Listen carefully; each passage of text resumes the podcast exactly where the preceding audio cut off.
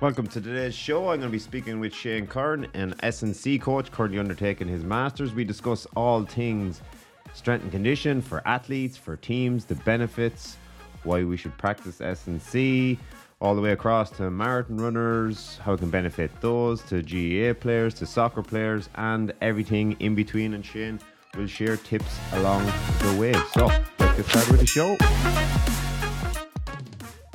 Okay, so on today's show, I'd like to welcome Shane Curran, strength and conditioning coach. How are you, Shane? Not too bad, Jamie. How are you? Great to have you on. It's been uh, it's been a while. I wanted to get you on for a while now to talk all things S and C. Um, I suppose I want to just jump straight in. Um, yeah, let's go. And we'll have the chats. And suppose first thing I want to do is give listeners, I suppose, an idea of what a S and C or strength and conditioning coach actually is and what your your day to day role would be? Yeah, so uh, I suppose there's a there's a few misconceptions maybe about. I, I, think the title strength and conditioning coach is a bit kind of creates these misconceptions, and people think it's all about you know getting teams into the gym or athletes into the gym, and the you know the conditioning part is is having just doing a bit of running, but yeah. I suppose the job is so much more than that. You know, um, I suppose from from the point of view of what my actual role is, you know, when you're working with a team, you're talking about, I suppose, our two main roles are enhance performance and reduce injury. You know, they're the big things we do. Um, and I suppose load management as well comes into that, uh, working closely with our coaches manage load and and how we prepare for matches and prepare for the season. You know, there's there's, there's quite a lot to it. Like, you know, if you're say for instance dealing with like a, a senior GAA team, you know, you're trying to plan a whole year ahead. Now, you know, you'll never successfully do it a lot of it is just aiming off, but you, you, you are trying to plan for a year ahead, generally trying to peak for a championship. And I mean, the last two years, it's been very difficult to do that uh, with COVID and with so many restrictions, matches on, matches off, you know, things like that. So, as opposed to this thing of people thinking we just go into the gym and we make players bigger and stronger, it's so much more. And I think, you know, it's it's generally accepted now that what we do is more athletic development as opposed to strength and conditioning, you know, because that kind of takes in, in, it encompasses everything that we do. I mean, you're talking about the strength side of things, you're talking about hypertrophy or muscle building, uh, you're talking about speed development, endurance capacity, anaerobic development, all these different areas, you know, and, and it has to be done in a very specific sort of way. So I suppose is there one single role or one single conditioning coach does? Not really. You have to kind of be a little bit of a, a sport specific coach as well at times when you're trying to condition players, you know. So I suppose that that's kind of a a, yeah. a, shortened version of, of what it is that the that the S&C does within a team setting. Yeah, because I, I, I definitely agree that there is um, this this big misconception on your role and what it is, and yeah, even speaking to certain athletes or or, or people involved with teams, it's it's you know you're kind of seen as the gym man kind of situation, and that's that's your role. But obviously, in the notes, it's a wider and a lot more expansive role. And yeah. even I'm seeing now as well, they even touched on there with S&C coach being more involved, even with the the coaching side of things as well. Um, yeah. I think that's important as well to have an understanding of particularly the sport that you're you know you're preparing the athlete for because yeah absolutely that's that's a massive part of it because i mean you know for me for, from my point of view anyway you know i'm not speaking for every S&C but from my point of view for me to develop a plan that that takes everything into account. I have to understand the demands of the sport. You know, it's really important. Yeah. And I suppose uh, you know the the side of things people see when you're watching when you're watching Dublin and Kildare on on in two weeks' time. You know, you're going to see the guys out on the pitch warming up, and you're going to see the S&C involved there. And those warm ups are, you know, despite how it looks, they're very well planned, and they are planned to get very very specific um, specific reactions prior to the match. You know, to have both players primed, and and that's part of it. And and to do that, there does have to be an element of ball work involved as well. Like so, it is not it's not just getting lads running and getting lads doing this dynamic stretching and things like that. There's there's a lot more to it. Yeah, would you think? I suppose obviously there's different levels. If, if we're talking about GAA specifically, from you know from junior level up to to inter county, but the guy it is pretty good for it in my own opinion. But do you think enough teams spend enough time on S&C? Yeah, that's that's one of those. That's I suppose uh, I'm going to give the political answer here and say it depends. You know, it's um my my own experience has been that yeah, like you said, God, they're, they're, it is becoming a lot more open to it, and um, maybe it's it's a lot more normal now. At least at senior level, it is. It's a lot more normal. Um, yeah. There's a lot of catching up to be done in GAA and in a lot of other sports at, at the underage levels, uh, more specifically at club level. But you know, we're, we're going into a whole different area there. Yeah. So I suppose do teams spend enough time at it? I'd say probably not. Um, I'd say overall probably not. You know, at the higher levels, yeah, it's it's kind of just taken out that you have to do it. But at the lower levels, I don't think they do put enough attention and attention on it, especially in the off season period of the year, because I suppose just maybe a lack of funds or a lack of coaches yeah. and a little bit of a, a, lack of education on actually knowing what the what the S&C and what the role of S&C is within the development of a team and a club, not just a team. We have to think a bigger picture here, and you know that's that's all part of it. Yeah, I think there is. It's a very, you know, it's, it's a very specific question I've asked you, but it, there's a lot of different answers, a lot of components mm. to it. Like I think one would be big thing acceptance from some managers of the benefits to do it. I know yeah. yourself, you probably have to fight with. Uh, a coach, he maybe his arms being twisted, he's getting you in, but he's going, okay, I'm only going to give you an hour, or I'm going to give you do you know to to work in your respect to work your magic within you know a limited yeah, amount of time yeah. that you're getting?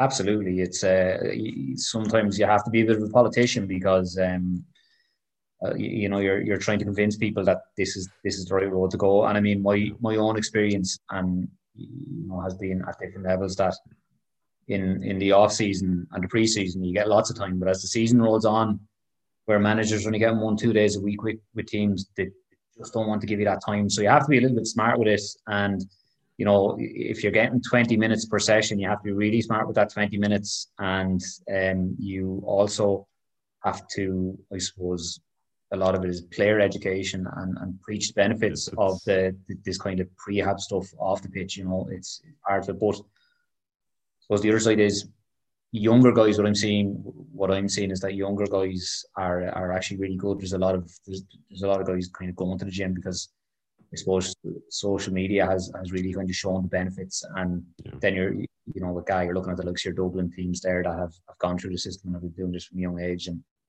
guys are kind of looking to these lads and saying, yeah, this is this is where we're going to be. Con O'Callaghan, Callaghan is a perfect example yeah. of a guy who, when he went into that Dublin team, he was, you know, there wasn't much minute, there was more meat on a butcher's counter. And you look at him now, you know, and he's just he's a he's, a real athlete. Like you know, he's really come along really really well since he's. Yeah, that that leads into um, another question that that I had um, for you, Shane, in regards like the age and stuff.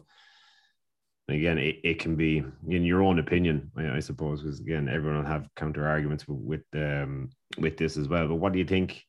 regards say for athletes and for teams would be the ideal age to start you know the application of, of strength and condition even from you know from uh, talking like from kids um like we know like senior teams should be doing at this stage but if you're at a mm. club level what age group do you think they should be starting? Uh, honestly from the minute they come into the club. Yeah. that's the truth. The minute they come into the club i mean it's like i said it's not just lifting weights it's it's athletic development. So we're talking about movement. So uh, I am working with Sarsfields in Newbridge at the minute. Uh, I'm, I'm, working with the academy. We're, we're trying to put in place a an athletic development pro, program. Now, at the minute, it's mainly under 13s up to minor.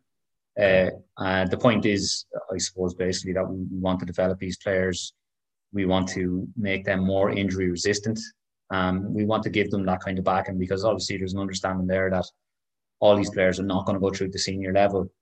But from my point of view, I want to see players who are physically capable and when they leave the club and they progress on, they may never play football again, they may never play any sport. Yeah. But we know when they've come to the club, they've got a solid foundation, they move really well, they're strong and they're capable. And then I suppose further on, that translates to senior level and it feeds into the county then because these guys we have who, who will go into the development squads be much stronger as a, as a result of it and are more likely to get selected because, you know, I've, I've worked at county level underage and a lot of it does come down to physical development.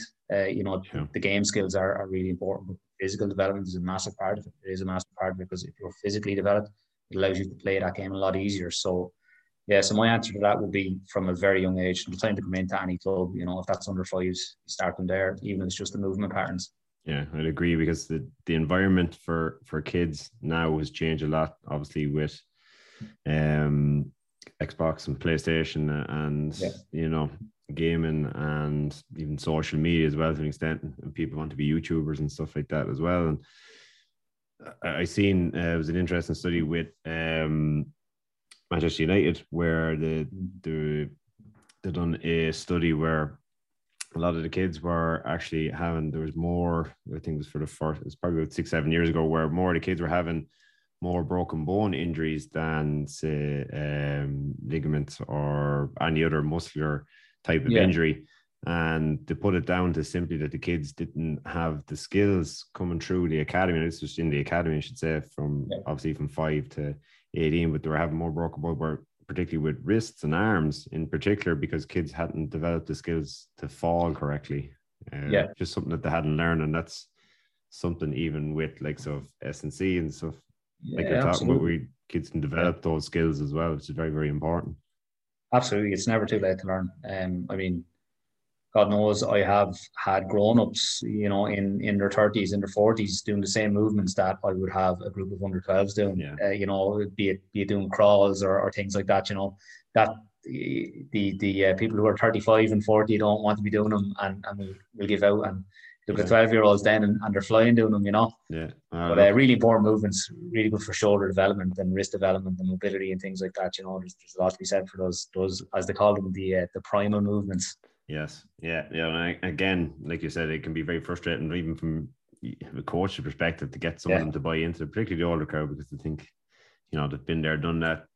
Yeah, I don't, I don't need yeah. to be doing those things at this stage, but yeah, well, we used to run twenty laps of the pitch in my day, and it was always good enough. yeah, yeah, yeah, you get that. I've got that one a few times, all right. Yeah, yeah. that's it's still still doing the rounds um, in some clubs, but I know we are talked about a lot about um, GAA, and I want to try and draw in comparison, say to to other sports and stuff like that. Yeah. And in particular, like if we were to look, say, at like marathon runners and what would say like an S&C type program say for that type of athlete, how would that compare to say like an, an inter-county um, footballer or hurler, for example? Yeah, so I suppose uh, I'll I'll start with the with the footballer. It's it's it's you know, it's it's what we're probably more familiar with. Yeah. So if we were looking at a footballer, and we'll talk about the season here because the season for a footballer is a lot different than a marathon runner. So if we look at a footballer and we talk about, you know, they have that kind of off-season period there, the November, December kind of period there. So normally that would consist of a say maintenance phase, or if if there is an attribute that they want to develop. Generally, we look at, you know, your likes your hypertrophy, so so building muscle. So we'd use that period to build muscle and so there'll be quite a bit of time in the gym, and they would then be sort of maintaining their aerobic capacity. So you'd never, you, you wouldn't really see them out doing kind of uh, this thing that came that became very popular during the, the pandemic. There, guys out doing five Ks all the time. You know, yeah, you'd be kind of trying to keep away from that because it's it's too too much distance. You know, when you look at a at a footballer on the pitch, they're doing a lot of it's, it's, it's a lot of short runs. You know, so there's actually a lot more walking in a game football than there is running despite what people might think. You know, a guy will cover 11k, but you might cover. I've seen guys cover seven to eight k at walking and I'm really slow running. You know, at, at recovery type paces. Yeah. So what we would want them doing is these kind of short bursts. Wouldn't be at hundred percent, but it'd be enough to keep them tipping the likes of your uh, tempo runs and things like that. You know, yeah. keeping the distance low and keeping the free, keeping them of out doing it quite frequently. Then you come in season, so the uh, obviously the volume will come up because at this point we're trying to build that, uh, I suppose that that base of fitness, if, if, if you want, you know. So if we look at it as a pyramid, we're at the very bottom of the pyramid, we're building the foundation. Yeah. And that might go on for up to six weeks. Generally, generally six weeks is, is where we go with that. Uh, the next point then would we would come into kind of more specific type work. So it'd be just, just a little bit faster and harder. Our, our weight training then will go more towards development of strength and power. Yeah. You know, we're not going into max strength at this phase. It's just building that strength. So we'll, we'll carry on with that for another four weeks. And then just prior to our, our season, then we're going into our, our more speed oriented stuff and our change of direction, developing powers that really, that ability to really explode off the blocks and, and jump high and, and get that power out, you know, I'd be first to the ball and take off first. And that's kind of how they would look. And then we would maintain for the season. So it would be uh, kind of short sessions. You might only have 20 minutes in the gym which are mm. focusing on very key specific areas like the likes of your power development. We'd maintain that strength, so have the likes of doing squatting and things like that. You know, depending on the sport. Yeah. You, you know, obviously that would that would be dependent on the sport, but that's generally how it would look. You know, so you go from your your your base of fitness, your general physical preparation into your sport specific preparation, which is obviously the, the the field side of that is is just really ball in hand, small side of games and things like that. Yeah. Yeah, and then when we go to so a marathon runner, so this is more endurance based. So obviously these guys have a much longer, a much bigger calendar. You know, it's it's a longer uh, it's a longer preseason if you want. You know, if you were to look at, we'll say. Uh, someone training for the Olympics, like that's a four year, that's essentially a four year season you're looking at. They have a four year period Yeah. that they need to get through the peak, you know. So it's a lot longer. Um, you could have these guys potentially out doing long runs, maybe six days a week, you know, at, at the higher levels. Yeah. And within that, you have to develop this ability to not develop injuries, which is Yeah. pretty difficult because, you know, very simply put, the more you train, the more likely you are to get injured. And these guys are, are doing serious mileage. So uh, I, I, I haven't worked with any endurance runners. I do know a few guys that do triathlon and things. And, and again, Yeah. you know, there's very there's very little focus on development of strength. Um, a lot of it will be muscular endurance, which, yeah, I don't know. I've read a few studies there, and they kind of would suggest more that strength maybe is more important because you know I can I can do hundred squats, but if I'm running a marathon, my feet are going to hit the ground a lot more than hundred times. Yeah. So, Yeah. You know, my my opinion on it, right or wrong here, uh, I'm, I'm taking a chance by saying my opinion. But my opinion would be that that it would be more beneficial for guys that are doing these endurance sports to put a bit more focus on the development of strength.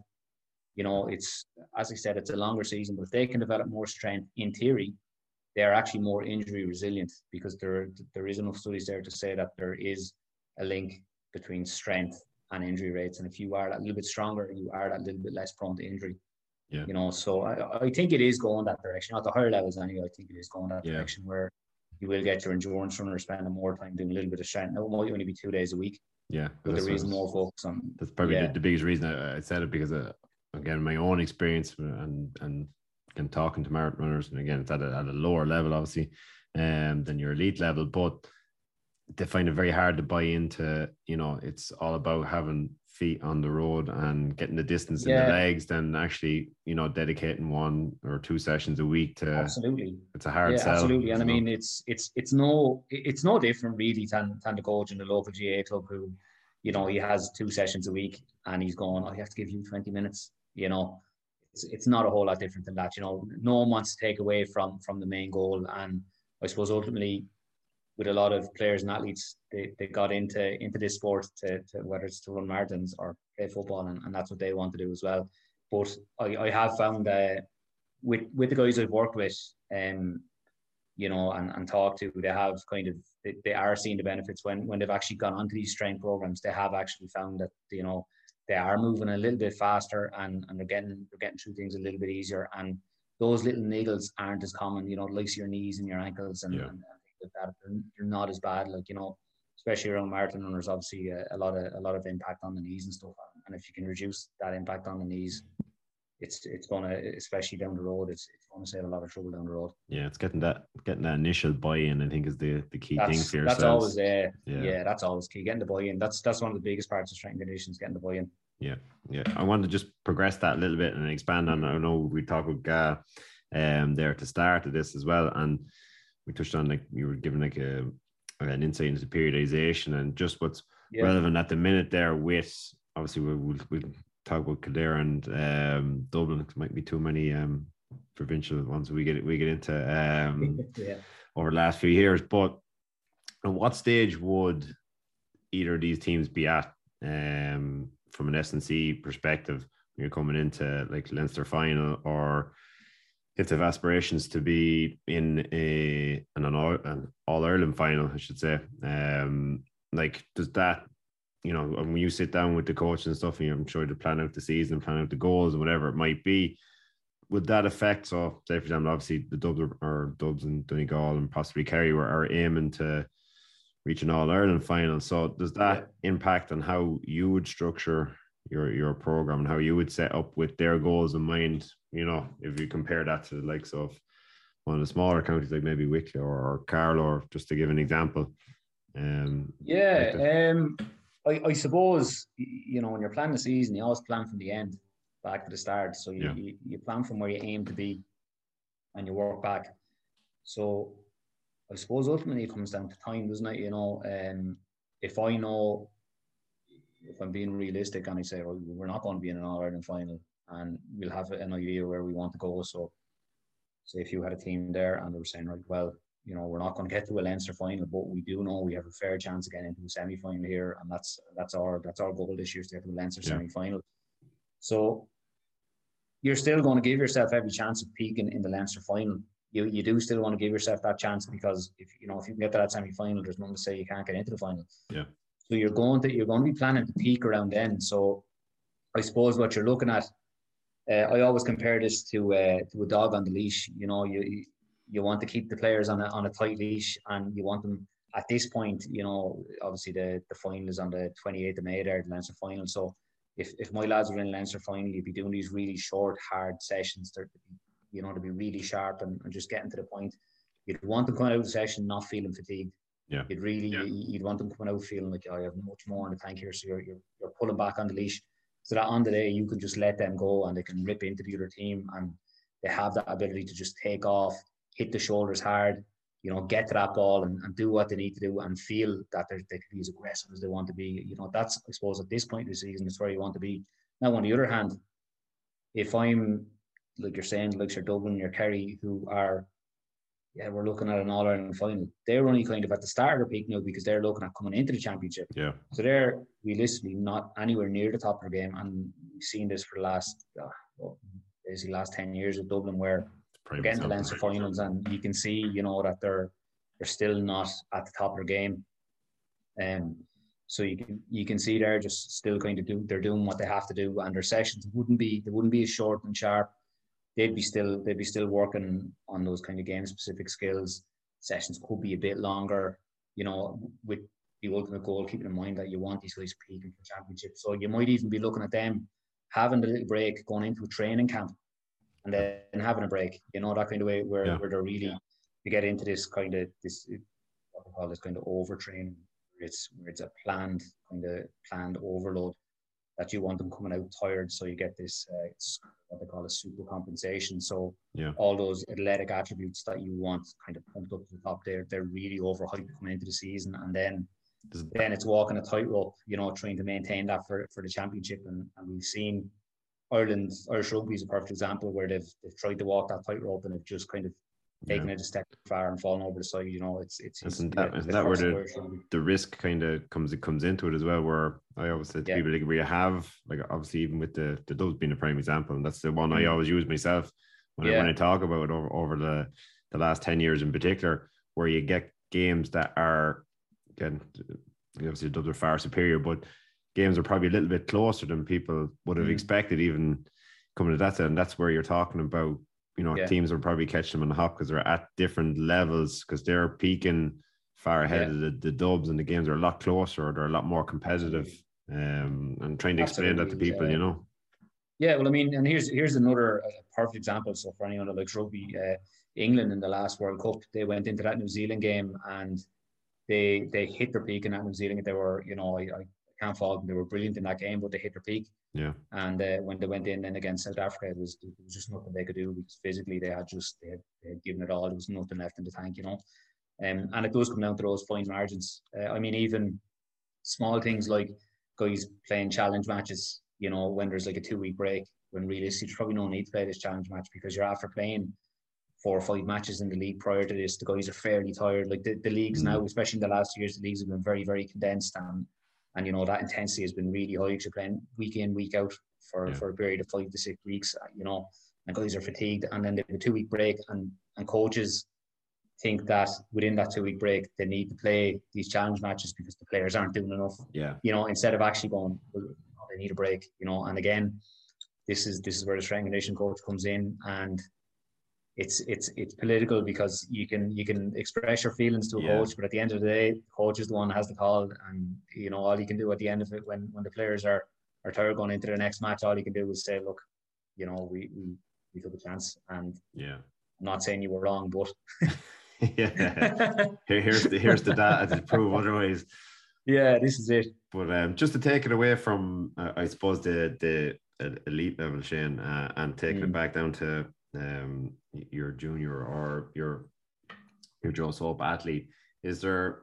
I, suppose obviously they, they mightn't have within their own club, but I know even from more of a- on the the soccer side of things, being a little bit more poor than the GAA, for example, in, in terms of implementing S and and working with coaches and that, like yourself. Is there anything that you would suggest or top tips you would, would give to athletes on how they could develop or particular uh, certain exercises if was three or four that they could work on in particular themselves to obviously try and improve their own game physically Yeah, there is. There's so much you can do. Like uh, you, you know, uh, it, it's simple things. That's uh, overcomplicating is, is the biggest problem. You know that I've seen in person. social media is a big one for that Yeah, yeah. People can see these programs, but they're they're put up out of context. You know, you don't see all the work that has gone in for years prior to this program. So, I suppose uh, the key things people can do.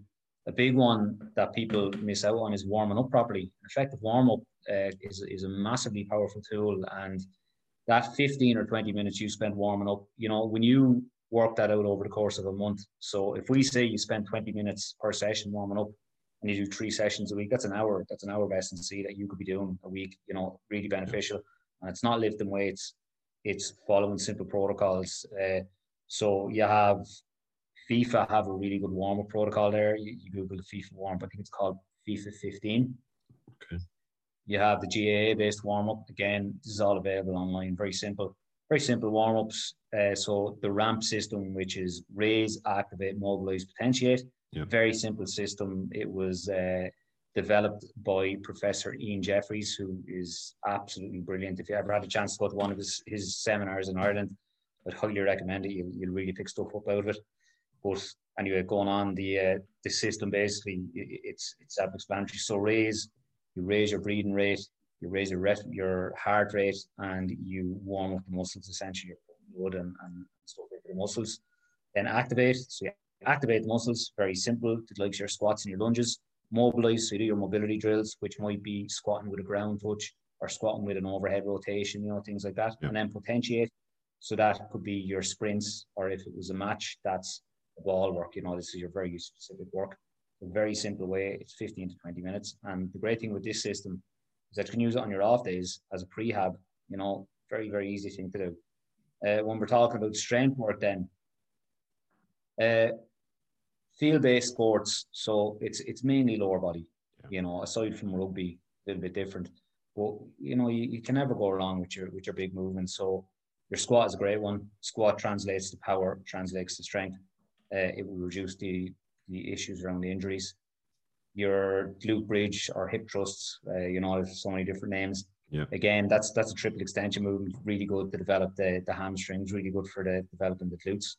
Uh, we could add in some lateral squats or lateral lunges, so that just improve, improves the glute medius. So again, it's just a, it's a muscle that can become injured. It's unusual to get injured, but you can injure it. Yeah. So adding in them lateral movements is, is really useful because we don't just play football or we don't play rugby in a straight line. We move in multiple directions. Yeah. We need to think about that too.